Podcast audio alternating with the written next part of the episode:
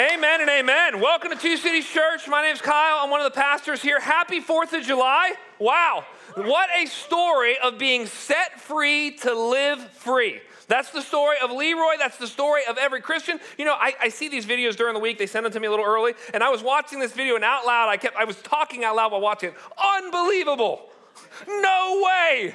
I love it. I find, what an incredible story. Happy 4th of July. Uh, Americans love 4th of July. I don't know if you love the 4th of July. It's like Americans are like, it's 4th of July. We're going to blow some stuff up to celebrate. We're going to light some things on fire. We're going to eat a ton of meat. I love it. Um, now, here, here's what it is. This, is. this is it, though. As Christians, we love freedom as well right? Where the Spirit of the Lord is, there is freedom. It is for freedom that Christ set us free. And I just want to say, you know, I don't know if you're new, some of you are new, you're watching online. I believe today Jesus Christ wants to set you free. Uh, the biblical word for uh, addiction is slavery, and some of you are enslaved. Some of you are addicted, and God wants to set you free today in Christ. If you'll open up with me uh, to 2 Timothy chapter 2, we are in a letter written by a guy in prison who's very free. His name's the Apostle Paul.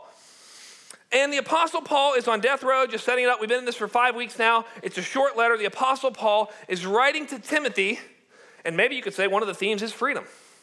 What does it look like to live free, to be free? And, uh, and he gives a bunch of images, right? You and I need images. We need visible pictures, we need metaphors. And so he does a couple different things. Uh, in, in, the beginning of chapter two, we're not going to go back there, but if you, if you look there, the beginning of chapter two, he says, he says, being a Christian is like being an athlete. Go, okay, I don't know what you think of when you think of a Christian. He says, being a Christian is like being an athlete, or it's like being a soldier, or it's like being a farmer. Well, today he's going to give us three more images. If you want to know where we're going, some of you are note takers. And you're like, Kyle, you talk too fast. I, I know, okay? I know I do. I'm working on it. I get excited up here. So uh, there's three there's three kind of images he's going to give us. So if you want to write these images down, he's going to give an image of a workman, or we could say a workwoman, but a workman who's working very hard. He's going to give a second image of a vessel, or you could say a utensil, a household utensil. We'll talk more about that and how God might use you. And then the final thing is that of a servant. Those are the three images. That's it. And the, the whole idea behind a workman is you teach the word. The whole idea behind a vessel is you model the life. And the whole idea behind a servant is you serve the Lord. So if you wanted to sum up this whole sermon and this whole passage of scripture, it's this teach the word, model the life, serve the Lord. That's what we're going to do today. And it's amazing. He's going to talk to Timothy because Paul's about to die and he's going to pass the church on. And he says, and he leans into Timothy and he says, Teach the word. We believe here that the word does the work. I don't know if you've ever heard of Martin Luther. Martin Luther was kind of a crazy guy, okay? He becomes a Christian after being a monk, and I don't know if he would be the greatest pastor or the greatest staff person. He's a little salty. And what, what he said one time is, is they were asking him this a massive effect. They said, you, Your preaching and teaching is having such an effect. What are you doing? He says, Here's what I do I preach the word, and then I go to the pub and I drink beer. and he says, While I'm drinking beer, the word is working. The word is working in the lives of all of the people that I preached to that morning. The second thing he says is that character, he says, model life, or to say it this way character is the catalyst for ministry. That your character, and character is who you are really, right? Your character is what you do consistently. That your character will be the catalyst, it'll be your, uh, your, your lid or your launch pad. And then he's going to talk about what does it look like to serve the Lord. And the main way you serve the Lord is by serving people. So I want us to look at this passage, to open with me to, to 2 Timothy 2, verse 14. Here's what it says. Um, it says this remind them, we'll, stop after a couple words here, remind them of these things. So we, Paul says to Timothy, we need to remind people of things. Why? Well, because we said this last week, right? Uh, Paul says to Timothy last week, remember. Now he's telling him to remind. Why? Well, because we forget stuff all the time. And we need to be constantly reminded. Now he says, remind them of these things. What are these things? And I love this. These things must be all the things that Paul just said, right? So we, we have so far, if you're following along with us, we've been in uh, one and a half chapters of Second Timothy. And if you go back, don't do this now, but do this with your community group. Uh, go back and look at what are these things that Paul said. Here's what's, what's going to encourage you. It's not like a ton of things, right? We, we say here that uh, the plainest things in Bible, the plain things in the Bible are the main things, and the plainest are the mainest. Okay, and so what he says is at the end of the day, if you go back in, in 2 Timothy 1 and 2, it basically says this don't forget Jesus Christ. Don't forget his message. Don't forget his ministry. Don't forget his mission. That's what it's about. That I want you to know that our church is not about a lot of things, it's about a few things. And, and if you want to be the type of person who makes a difference, the type of people who make a difference are not the people who have mastered many things, but the people who've been mastered by a few things. Here, we're really about one thing. We say it a bunch of different ways. We're about one thing. We want to make disciples, we want to mobilize them for mission, we want to do it in an environment of prayer and worship. What are we doing in the kids' ministry? What are we doing in that building? I'll tell you, we're making disciples. We're hoping to mobilize them for ministry. We're going to do it in an environment of prayer and worship. What are we doing here? What is Sundays about? We're making disciples. We're trying to mobilize everyone for mission, and we're doing all of it in an environment of prayer and worship. What's your community group about? It's about getting together so that you can make disciples, mobilize for mission, do it in an environment of prayer and worship. That's it. Now he says, remind them of these things. Why? Because we always want to move on to what's new, what's next, and what's novel. Right? We love new. Don't you love new? Don't you love every I love every time the new iPhone comes out. I'm like, I know it's the exact same one that I have. right? Mostly, but it's like I, I feel like I need it. We know, we know this. There's, the, the, the, evidence is in, the facts are in, the stats are in. New creates momentum. This is why you every once in a while like, why are they ripping down a perfectly good McDonald's and putting a brand new one in its place? Because when it's all over, they're going to serve the exact same food. The answer is they know it. Every time they build a new McDonald's in the exact same place where there was a McDonald's, guess what happens? More people come. We love new. Now, now, here's what happens with reminding. What we do often with reminding people is we often, if you've been a Christian for more than two or three years, when you remind somebody or you're reminded, we're basically telling you something you already know. Right? I was told this years ago, and this has been really helpful for me, that when you counsel somebody, when somebody comes for counseling, 99% of the time they already know what they need to do. Oh, I'm, you know, I'm dating an unbeliever. I'm a workaholic. I'm addicted to some substance. It's like, well, if you're a Christian, you know what you need to do. You know what you would tell somebody else to do if they were sitting you sitting where you are. You just needed somebody else to remind you of what the Bible already says. So the first thing it says is it says, remind them of these things. And then it says this, and charge them. Do you see that? This is in, again in verse 14 says this. Charge them, this is kind of serious. Charge them before God not to quarrel about words, which does no good but only ruins its hearers. So, charge means to warn.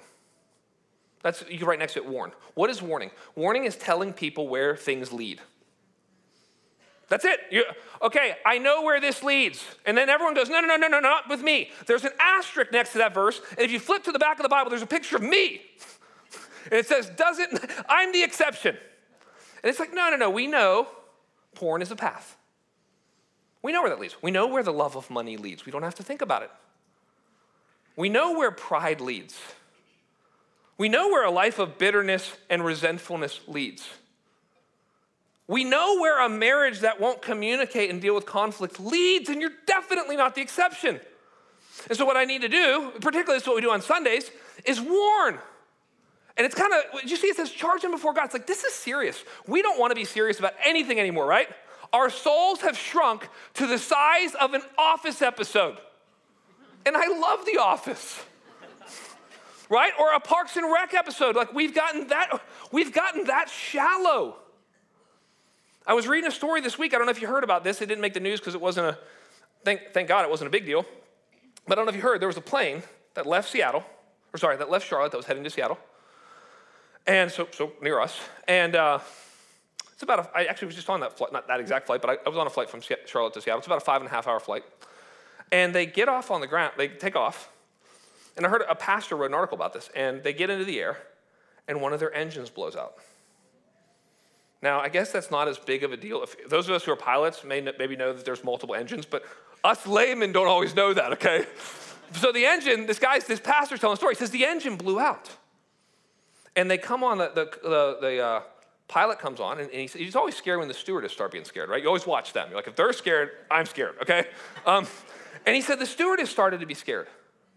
And this, this, is, this happened like a week or two ago in Charlotte. And they, they come over the microphone uh, on the plane and they say, We're going to, I mean, imagine hearing this. We're going to have to make a crash landing. And this pastor, so the, the article that, uh, that I was reading about this pastor, he, it was called My 30 Second Sermon as our plane went down. And he said that he basically, and thank God he had the grace to, he said, I stood up and I said, I want you to know why me and my wife have hope right now. Wow. He said the woman next to him was crying, all these other people were crying. He said everyone took their headphones out. He said nobody mocked. Nobody said, I'm offended. Everybody was leaning in and listening as he shared. He said, and just right around then, the plane began to get under control a little bit more and it ends up landing safely, I think back at Charlotte Airport. A little bit of a bumpy landing. He said by the time we got back inside and everyone was sitting over and deplaning and getting over, they had already forgotten. Isn't that how we all are? There was a moment where eternity seemed important and near and necessary. And so everybody is leaning in and wanting to know about where, what might be on the other side and where there might be hope. He says, I want you to charge them before God. And then look what he says I want you to charge them about quarreling, words. The power of words. Words are, we literally, just so you know, I mean, if you're a Christian, we believe words are the most powerful thing in the universe. We believe that words create worlds. I mean, that's actually what God does in Genesis 1. We actually know that language is what creates culture. If you want to change the culture in your home, you got to do multiple things. You're going to have to Stop talking a certain way and start talking a new way. Language creates culture. So we, there's a power to words. You know, like he's, he's like, remind them, charge them, and then about words? Well, here's what you need to know your words can either help or hurt, they can bring health or they can hinder other people. And not all words, this is good for you to know because some of you don't realize who you are and maybe how much you mean to people. Not all words weigh the same amount. If you're a boss, your words weigh more. If you're a dad, your words weigh more. Sometimes you, will be in counseling with somebody and they'll tell you something and you're like, what's the big deal? The big deal isn't what was said, it was who said it. It was the weightiness of the person more than even the words. Now he says, okay, there's words, and he says, I want you to, I want, I want you to be careful about quarreling. Now, what is quarreling? Bickering. It's the church inward fighting. Can you believe that back in the day, churches used to quarrel? Christians used to quarrel? I'm really glad that's over. Yeah. right? I mean, if you've ever heard of, you know, there are, there are church splits. Uh, that, that happens often over quarreling. There are splants, where it says it planted, but it really split and then planted. Right? And so he says, What I want you to do is, I don't want you to quarrel. Now, quarrel is to, because there are certain things that we need to argue about. There are certain things that we need to uh, disagree about. There are some things that we need to fight over. But we're, we're defining quarreling as arguing over that which is trivial and that which is tertiary. It's, it's, our, it's having conflict over things where God has not been clear. It's when we end up leaving God's clear revelation for speculation.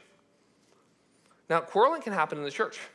Paul warns about it. Now, there are, now some people are more, some, some people have more of a personality to quarrel, right? They're overly opinionated, they're very extroverted, they want to tell you all the time what they think. Here, I, I've seen this. This we've had a very peaceful church, but but this happens in the church oftentimes, right? Somebody comes into the church and they're overly passionate about some secondary or tertiary topic. Do you know what I'm talking about? It's the people who come up to you and they say, um, are, are you homeschool? Are you public school? Are you private school? Are you charter school? And if they're all wearing jean shirts or skirts, you know the answer they're looking for. right? There's the people who come up and they say, Are you Arminian or are you Calvinistic? First day. And I say, We are predestined to have this conversation. Right? There are, are you a mill? Are you pre mill? Are you post mill? Our view is that we would like you to be raptured immediately. That's our view. That's our official church view. We love you. And this is, guys, here, here's a good principle. We take the word of God seriously, we don't take ourselves seriously. That's why we talk like this. We have to pick on it, we have to make fun of ourselves. We can be so goofy. Now, are those things important? Of course they are. Do we care about the return of Christ? Of course we do. We always say here we're on the welcoming committee, not the planning committee for that event. You know, do we care about how children are educated? Absolutely. And that's a very important decision, and that's a decision that thoughtful Christians can come to different conclusions on. You know, Do we care about God's sovereignty and man's responsibility? Absolutely. But we actually don't think that those are the type of things that have to divide a church.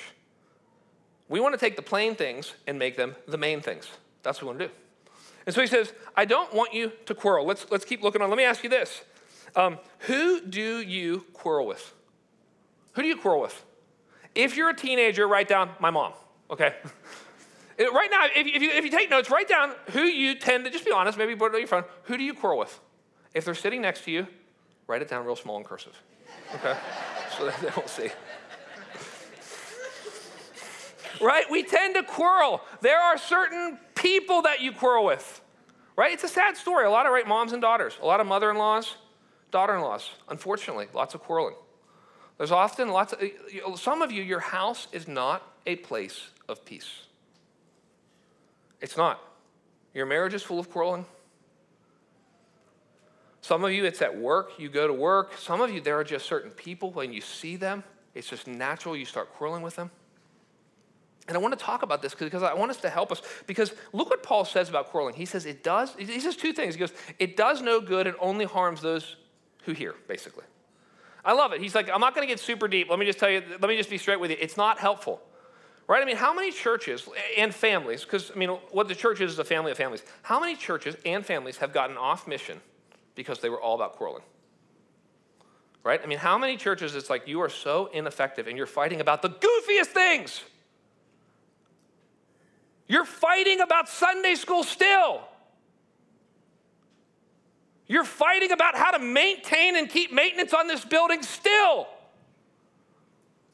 You're fighting about the daycare and the parking lot and all this goofy stuff. And you're fighting about deacon this and committee that, and, and it's so irrelevant. And you're completely off mission, and nobody's attracted to it. And you're a bad witness to the world, and you're losing all of your energy. I mean, how many churches are like that? How many families are like that? Usually, when I see families and all they're doing is fighting, it's like, get over yourselves. Get over yourselves. You need something way bigger in your life than the four or five of you bickering. That's the problem. We know the problem. The problem is your soul has shrunk to the size of your little family. That's it. So everything's a big deal to you because you're the center of the world, and that's the problem. If it's like, no, Jesus is awesome, the mission is big, people need to hear about him, I'm the biggest sinner that I know, it's like, man, figure those three or four things out, and quarreling will be pretty much done in your life. And we want to protect this church. I thank God. There's not, I mean, there's hardly any quarreling. But we live in a crazy time. Okay, quarreling plus social media. Do you know what the Greek word for quarreling is? Twitter. no, it's not. No, it's not. Okay. Um, you know it's not. But, but I mean, it's just like, right? What does that do? It's like all this, we start, we start fighting with ourselves. We start, you know, and I joke about it, but, but in all seriousness, online bullying is a very serious problem. Some of us don't understand this because, you know, I remember, you know, I can remember upsetting some kids at school. Or I can remember there being conflict at school and being in middle school. But I could go home and they couldn't touch me.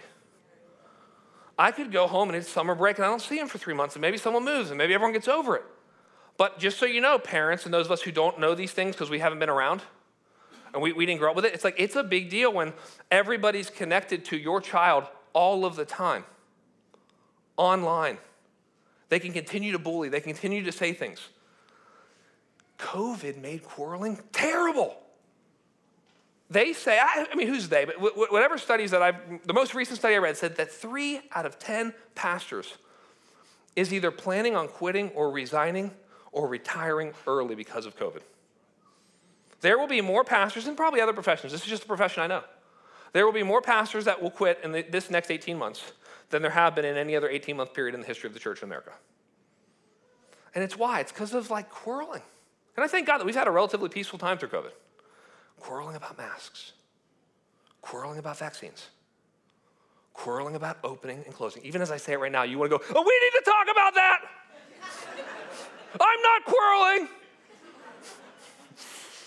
Something to pray about. Okay. Um, some of you, look, I mean, this is, this is like we, equal opportunity offender, right? We always say that some of what I say will be offensive, the rest will be very offensive. Okay, no. Um, but but quarreling, quarreling is, it, it, gets more offensive because it is one of the areas, ladies, if we can kind of tiptoe, you know, a little bit gently, that women particularly get called out in the scripture. There are, men struggle with different things than women struggle with. And we all struggle with a lot of things, okay? We know that women more tend to struggle with anxiety and depression. We know that men tend to struggle more with alcoholism and antisocial behavior. That's true. The data's in. Women struggle more with quarreling.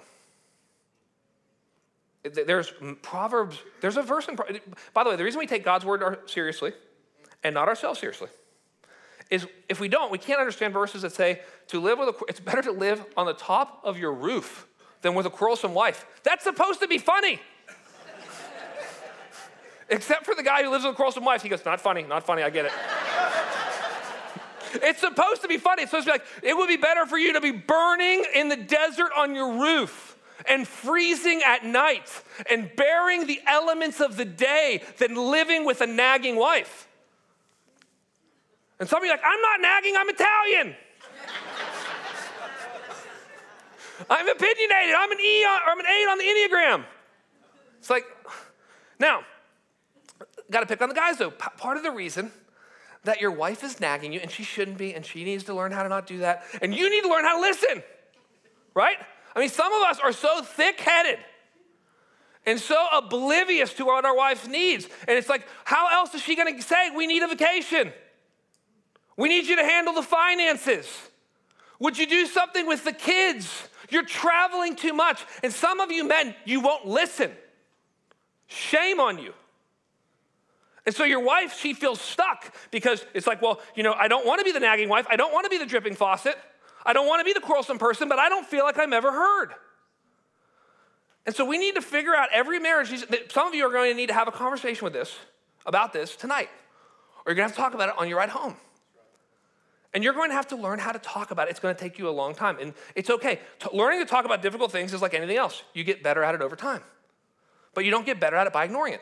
Okay, now verse 15. So he says all of that, and then he says, here's what I want you to do. He says, do your best. So, so focus on you. Do your best. Make every effort. Do your best to present yourself to God. Look, you can't, when you get in quarreling situations, at the end of the day, you got to go, I'm to, look, I'm to focus back on myself. I'm to repent of any sin that I know. Maybe there's something I don't know. Maybe there's something I need to grow in. Maybe there's something I need to learn. He says this Do your best to present yourself to God as one approved. A worker, there's the first illustration, who has no need to be ashamed, rightly handling the truth. So he basically says this What I want you to do is, I want you to focus on yourself, focus on your relationship with God, and focus on the Bible and what it says. Now, rightly handle the truth. It, it, it's the, there's two different ways you could translate it. One is to the, the, language of using a sword, which is really a great illustration because swords can be very, very dangerous and can be very, very harmful. Or maybe we think of it as a knife. You could kill someone with a knife, or you could do surgery with a knife. And the Bible talks about, hey, it is a very sharp instrument that must be used carefully. The other uh, illustration that's with rightly handling the Greek language what rightly handling the truth means in Greek also is to give the right portion of something to somebody. It's, it's the same language. Rightly handling the truth is the same language as handing out portions of food at dinner time. It's like, I know how much of this thing from the scripture I need to emphasize in this moment. I know, I know what we need to talk about. I know what we need to fight over. I know what we need to disagree and debate and discuss and dialogue, but what we don't have to divide and divorce and declare war over. And then he says in verse 16 something. Look what he says. He says, But avoid irreverent babble. Irreverent means not honoring to God. Babble is talk or teaching. So avoid irreverent babble, for it will lead people into more and more ungodliness. And this is a big script, uh, big emphasis in Scripture that what you believe will determine how you behave. And what ends up happening in people's lives is they start behaving a certain way, and they end up believing how uh, things that are similar to how they're behaving because you can't live one way and believe something different across time. Your conscience will condemn you too much. So when you start seeing somebody believe something differently, it may be because behind the scenes, and this is embarrassing and they don't want to tell you, they've started to live differently. And it's become too painful to live this way. So they've decided that it's too hard to repent, so instead they'll change their beliefs. Then he says in verse 17, this is interesting, and their talk these are beginning to be false teachers and problem people in the church and divisive people in the church, and their talk will spread like gangrene. Now, I was going to show you a picture of gangrene, but you guys have to go to lunch afterwards. So I'm not going to do that. Okay, and I'm not, I'm not a doctor, but I, I did read about this this week. And what gangrene is, a simple version of it, is it's a disease that attacks healthy flesh. And, and what ends up happening back in that day, I don't know how it's dealt with exactly today, um, but back in that day, what they had to do is it would usually come on, you know, on your limbs first, on your fingers and on your toes, on your hands, on your feet, and they would have to isolate it and then amputate it. So it's very, very interesting See that what happens in, in a church or in a group of people is bad ideas and bad teaching and bad living can spread quickly. Now, how does it happen? He, look, he's got, look at uh, verse 17. It says this Among them, so, uh, and their talk will spread like gangrene. Among them, this is interesting, there's always a group of people. They're nebulous, they're ambiguous, we don't know how many they are, right? They're loud, but there's a small group of them normally. Uh, among them are Hymenaeus and Philetus. So, this is interesting. This is so practical because this is what happens all the time. There's a group of people, nobody knows exactly how many, but there's always one or two people that steps up for the group. And they speak for the group, right? And here's an interesting observation. Most times when Paul warns us of false teachers, they come in pairs. Now, not every time, but if you look back in chapter one, Paul has a warning false teachers, they came in pairs. Here in chapter two, there's another warning false teachers come in pairs. Maybe, maybe Jesus sent his disciples out two by two, maybe Satan sends his disciples out two by two. I'm, not, I'm not sure. But, but they show up, and it's interesting. This, this is helpful to know. Like, how do you think about the church? The church is not just, I mean, a simple, shallow, surface level, low resolution way to think about the church is like everybody in here is nice and has good intentions. Everybody, I'm sure just everyone here loves the Lord and loves everybody else and wants to see everything flourish. It's like, no, that's a naive way to think about life. And the problem with churches is churches and Christians tend to be, God love us, but we, we tend to be naive. Well, that guy seems to be nice. I wonder why he wants to serve in the kids' ministry and doesn't want to be background checked. Oh, shucks. You know? No, no, no. We have, to, we have to be awake. We have to be alert. We have to be aware. There are three types of people in church there are sheep. That's the good Christians. They love the Lord. They want to follow Christ. They want to learn their Bible. They want to grow. They tend to be trusting of leadership. They want to be led. That's the sheep. And that is, in, in most good gospel preaching churches, the vast majority of the people.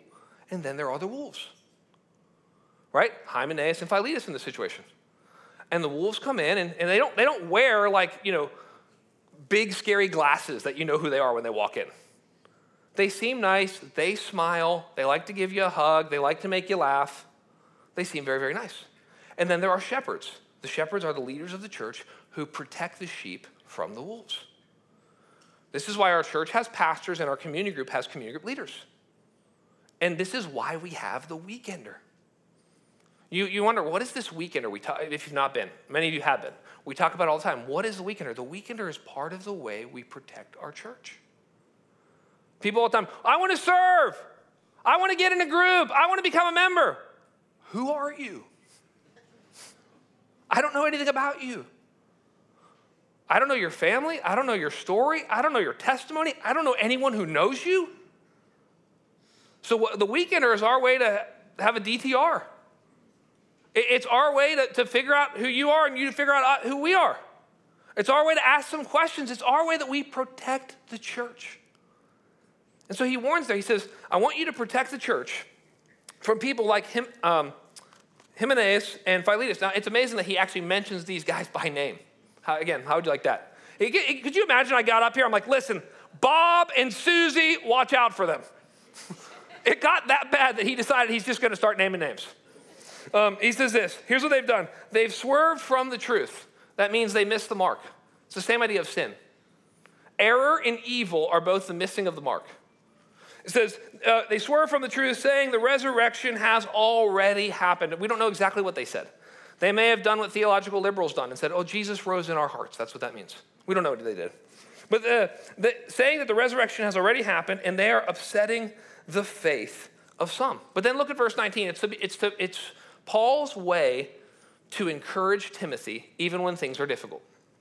So, Timothy, I know you didn't know that they were bad guys when they first came in. They seemed nice. They wanted to be community group leaders, right? They just seem like overly opinionated guys. Uh, uh, but listen, here's what Timothy says But God's firm foundation still stands, bearing the seal. So, this this beautiful idea, it's kind of a very Roman idea, that there's a foundation, and on that foundation are two sayings. One says this the Lord knows who are his. The second is this let everyone who names the name of the Lord depart iniquity. So, it's impossible for us to know who are really Christians. We try our best, just so you know. We, we try. It's like, what, what can you do other than watch someone's life, ask them about what the gospel message is, hear their testimony? That's all you can do. I can't play JV Holy Spirit. I, that's all we can do. And at the end of the day, we say, okay, okay, you're a believer, from what I can tell. That's when we baptize someone, it says, as much as we can tell, you're a believer. What the, what the Bible says is the Lord actually ultimately knows who is his. Now, you've heard this saying before, right? Some people, uh, you can fool some people all the time. You can fool all people some of the time, but you can fool the Lord never. And it's like, the, the, here's the truth we can't tell if other people are Christians, but the Bible does say you can know if you are a Christian. We can't ultimately tell if somebody else is a Christian. They could be lying, they could be faking it. They could be really good at hiding things. They could be saying the right thing and believing something completely different in their heart. Who knows? The only thing we can know for sure, the Bible says that God's Spirit tells, speaks to our spirit and tells us that we are the children of God. So any, an individual can know. But look at the second thing he says. So he, he tells us there's an invisible knowing and there's a visible knowing. The invisible knowing is the Lord knows who's his. Right? That very famous God, man looks at the outward appearance, but God looks at the heart. But the second thing is, it says, everybody who names the name of the Lord depart from iniquity. So, what is the visible sign, the best sign that we can get that someone does believe? Repentance. You know, I can't see your love for the Lord. I can't see your hatred for sin. I can't see your joy. I can only see it when it goes public in your actions. And so he says, This is it. He says, The Lord's ultimately in control. And then look what he says in verse 20. Verse 20, he encourages Timothy. He says, Now in a great house, and the house is going to be the church. And it's a great house because Christ died for it. He says, Now in a great house, there are not only vessels, and when you read vessels, read household utensils. Particularly think kitchen household utensils. They're, they are not only vessels of gold and silver, but also of wood and of clay, some for honorable use and some for dishonorable use. So basically, it says look, in every person's home, there are multiple types of dishes, cups, utensils, right? This would be true of everybody except single men, okay? Single men have a fork and a bowl, and everything goes in the microwave. But but but the rest of us, like I remember, I remember getting married. Uh, we were engaged. We went to Bed Bath and Beyond. I don't know if they still do this. This was years ago, and we went did the wedding registry thing on Bed Bath and Beyond. And I have never seen so many cups, and I had never seen so many. And I didn't even know there were different. There are different knives for cheeses. right? There's China. There's there's all these there's all this nice stuff, and the, you know us guys, most of us don't wake up to that until we get married. There's all, and the whole point is there's different utensils in your kitchen that you use for different things. And he talks about two different types here. Look, he says uh, there are honorable and there are dishonorable. Now, the, here's what that meant. So back then, they didn't understand modern germ theory like we do today. But what they did know is there are honorable vessels, and that's what you ate with and served on. And there were dishonorable vessels, and that's what you threw things away with and, and dealt with trash and waste on. Okay? And though they didn't understand germ theory, they understand that you kept those two things separate. That's what he's saying. There were honorable vessels, there were dishonorable vessels.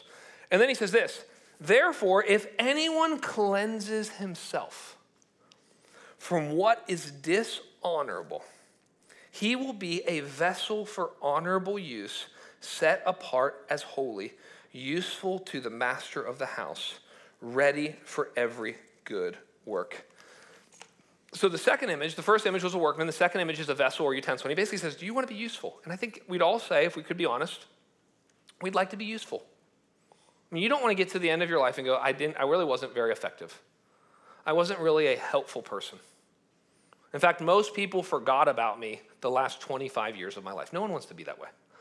And so he says, what you, if you want to be useful, you have to cleanse yourself. You're like, wait a second, Kyle, isn't that the opposite of the gospel? Isn't it that Christ cleanses us? The answer is both. If you're talking about salvation, Christ cleanses us at the cross. The cross forgives us, cleanses us, changes us, transforms us. That's what it does. It gives us new desires and new affections. That's what we call salvation. But when it comes to service, we have a responsibility to cleanse ourselves, along with the power of the Holy Spirit, the grace of God, the Word of God, the people of God. Well, often it, eh, eh, today, Christians, we are, we are confused about the difference between salvation, which is secure and which Christ did, and sanctification and service, which we're responsible to partake in. And so he says, How useful do you want to be? And then look what he says. He says, I'm going to tell you how to be a more useful person. If you'd say, I, I want to be more useful, here's what he says. Look at verse 22. so, flee youthful passions and pursue. So you'll see fleeing and pursuing. This is the definition of repentance. I run from something and run to something else. That's what repent means. Repent means to make a 180 degree turn and to walk in the different direction. Repent means my, my face used to be toward sin and my back used to be toward God. Now I'm going to turn around and my back is against sin and my face is toward God. That's what repentance is. So he says, Look, so flee youthful passions and pursue righteousness, faith, love, and peace along with those who call on the Lord from a pure heart have nothing to do with foolish, ignorant controversies. You know that they breed, here's that word again, quarrels. So I want to talk about fleeing and I want to talk about pursuing. Uh, fleeing is a big concept in the Bible. Think about, if you know your Bible, think about Joseph and Potiphar's wife. Joseph finds himself with a, most likely, a young, beautiful woman who wants to sleep with him and not tell anybody. And day in and day out, she comes near him and says, No one was going to know. My husband's far away. No one's going to find out. And there's a moment where he is so overwhelmed and says, I'm going to give into this temptation if I don't. He, he puts his Nikes on and he runs. And there needs to sometimes be physical fleeing. I knew a guy, or knew of a guy. He went to Taiwan.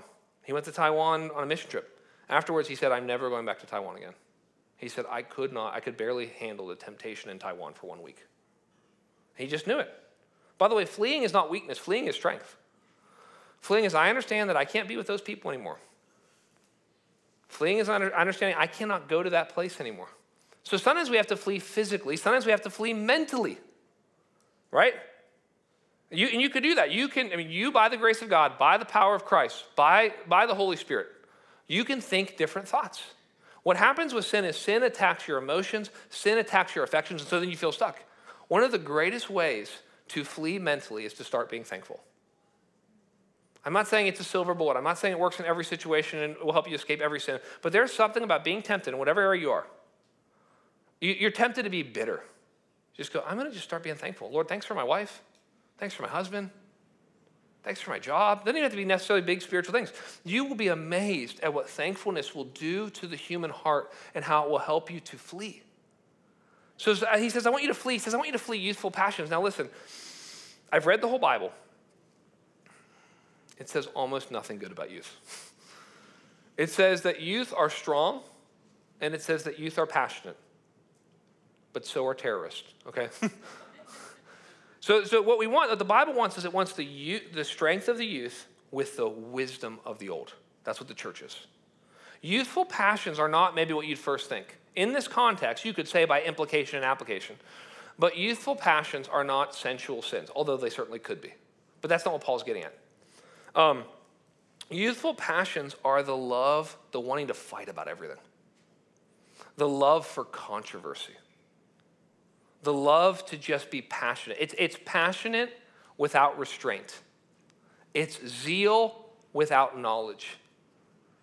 It's a desire to be right more than a desire to be understood or to forgive. And so he says, I want you to flee youthful passions and then I want you to pursue something. And this is important, right? You have to run away from something and you have to replace it. This is why Christians get weird. I know it's not a theological word, but we get weird and we get miserable if we try to repent without replacing. You have to repent. I, I, I can't hang out with those friends. They were terrible on me. They were bad influences. I need to repent. I need to replace. I need a new group of friends. I need a new community group. I need new relationships. I, I, I, I, need to stop watching, you know, whatever I'm watching that's bad. I need to replace it with some good things. I need to stop listening to the garbage that I've been listening to. I need to replace it with a good Christian podcast. The Bible teaches repentance and replacement. This is why Paul says, take off the old man, and then he says, put on the new man. And so he, he tells them to flee and to pursue. And the, but we can't do it alone. Look what he says. He says, So flee youthful passions and pursue righteousness, faith, and love, along with those who call on the name, call on the Lord from a pure heart. You wonder why we talk about community so much here. There are certain things, and let's just be honest. There are certain things that you're not going to be able to flee from alone. And here's, here's the test if you could have fled from it already by yourself, you would have. You know that. Some of you, I'm not telling anybody, they would never understand. This is going to be secret in my life. Nobody's going to be let in. And you will be in the exact same place. There are certain things that you're going to need somebody else to hold you accountable. You're going to need somebody else to encourage you. You're going to need somebody else to, to, to ask about it. And there's certain things that you want to do good that you're going to need help doing. I need help going to church. I need help getting in a community group. I need help reading my Bible. We're not meant to do, do all these things, be isolated all alone. We're, we're, to, we're to do these things together. Which leads to the last thing he says. He gives this illustration of being a servant of the Lord. So he says to, um, verse 24, he says this, and the Lord's servant, this is how he ends, must not be quarrelsome. So he's talking like, I mean, this is a big deal. This is the third or fourth time he's mentioning the word quarrel or quarrelsome. So now he's like, listen, particularly those in leadership, especially dad. You know, especially who's in charge, says this, and the Lord's servant must not be quarrelsome. And then here, here's what's the opposite of quarrelsome? Help me. If I'm going to repent of it, I need to replace it. Okay, what is it? The Lord's servant must not be quarrelsome, but kind. Kind to everyone. Uh, you read kind to everyone, you go, but, but can, there's one person that doesn't need to be included in the everyone. right? What's often there's like one person's name, there's one person's face. Do they are they included in the everyone? They are says, but, but not quarrelsome, but kind to everyone, able to teach, patiently enduring evil, correcting his opponents with gentleness. Here's the, let me give you a phrase that maybe will help your marriage, maybe it'll help you at work, hopefully it'll help your relationships, help your parenting. The phrase that he's talking about here, the idea of the opposite of quarrelsome, is convictional kindness. And I'll just tell you, Christians, those of us who are Christians, we're going to need to have a convictional kindness in our day.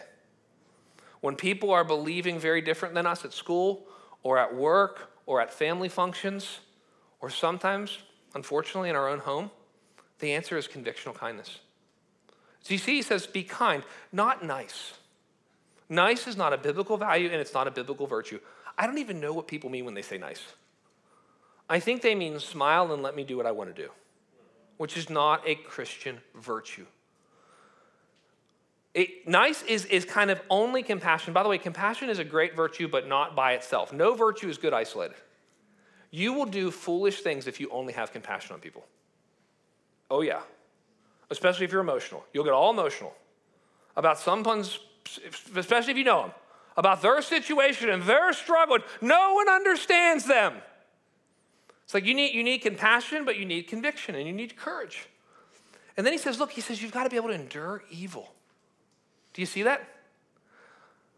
You need to understand that the cost of leadership is criticism. That's the cost of leadership. Are people going to say things about you that aren't true? Yes. Are people going to malign you and misunderstand you and misrepresent you? Yes, it will happen. What Christians need to learn how to do is need to learn how to absorb it. All right, I'm going to transfer, and the way you do that is you transfer the burden to God. I'm going to give God the burden. I'm going to trust God to reconcile these things. I'm looking toward a final judgment day. And then he says, Look, gentle, look what he says gentle, correcting your opponents. It's like gentle is not soft. Gentle is convictional kindness. We here at Two Cities, we want to be a safe place, but not a soft place. So you could tell us, hey, this is your struggle, this is where you are, but we're not, we're not going to be easy on the sin, but we'll be gentle with the sinner.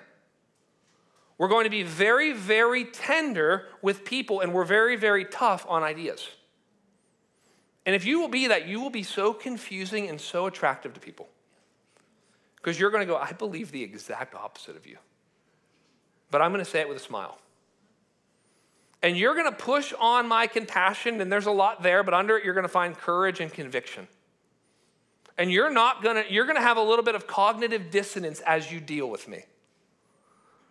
Because what's the goal? Look what the goal is. The goal is always conversion. The goal of convictional kindness is conversion.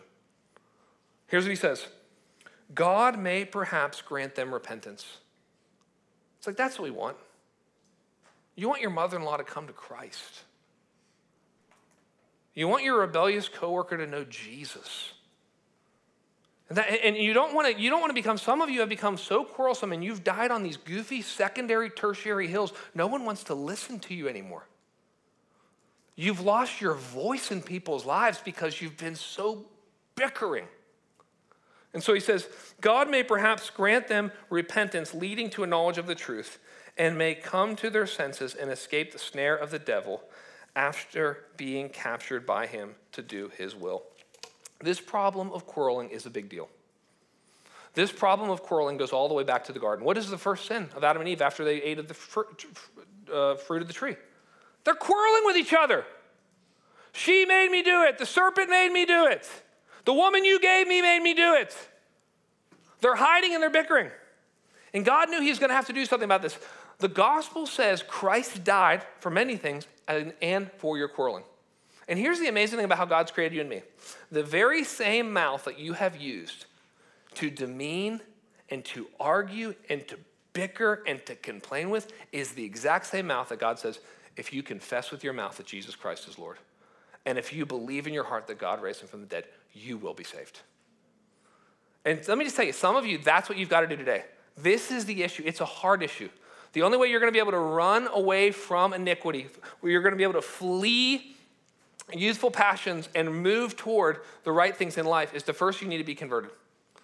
And when it says, it's interesting, when you look at that passage and it says pursue peace and pursue righteousness, these we're not pursuing ideas, we're pursuing a person. Who is peace? The Prince of Peace. Paul says there's a righteousness that's been revealed outside the law. Who? Christ. Ultimately, what we're pursuing in all of this is to be like Jesus Christ, who on the cross, while mocked, while insulted, did not move back toward the people in anger, but instead forgave them. What I want to do is I want to just give us a moment to take all this to the Lord. If you'll pray with me, I want us just to wherever you are, I don't know, there's, there's multiple applications for your life. For many of you, uh, my guess would be there's somebody in your life or a couple people in your life who you quarrel with.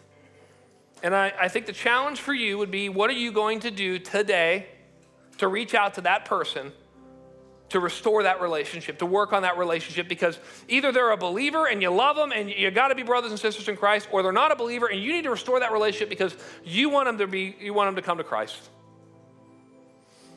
For others of you, is there something that you need to flee? You you heard Leroy's story today and you thought, "Well, that's me. I'm not addicted to maybe that thing, but I've got an addiction in my life that's hindering me.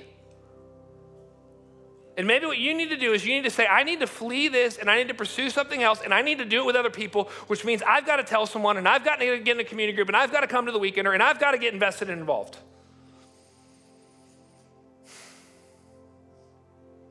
For others of you, it really is. Today is the day where you say, Lord, I confess with my mouth that Jesus Christ is Lord, and I believe in my heart that God raised him from the dead. And I believe that I'm not just a mistaker who needs a life coach, I'm a sinner who needs a Savior. If that's you, I want you to call out the, on the name of the Lord. The Bible says, whoever calls on the name of the Lord will be saved. Lord, I pray you will do your work. We believe here deeply that the Word does the work. We ask this in the name of the living Word, Jesus Christ. Amen.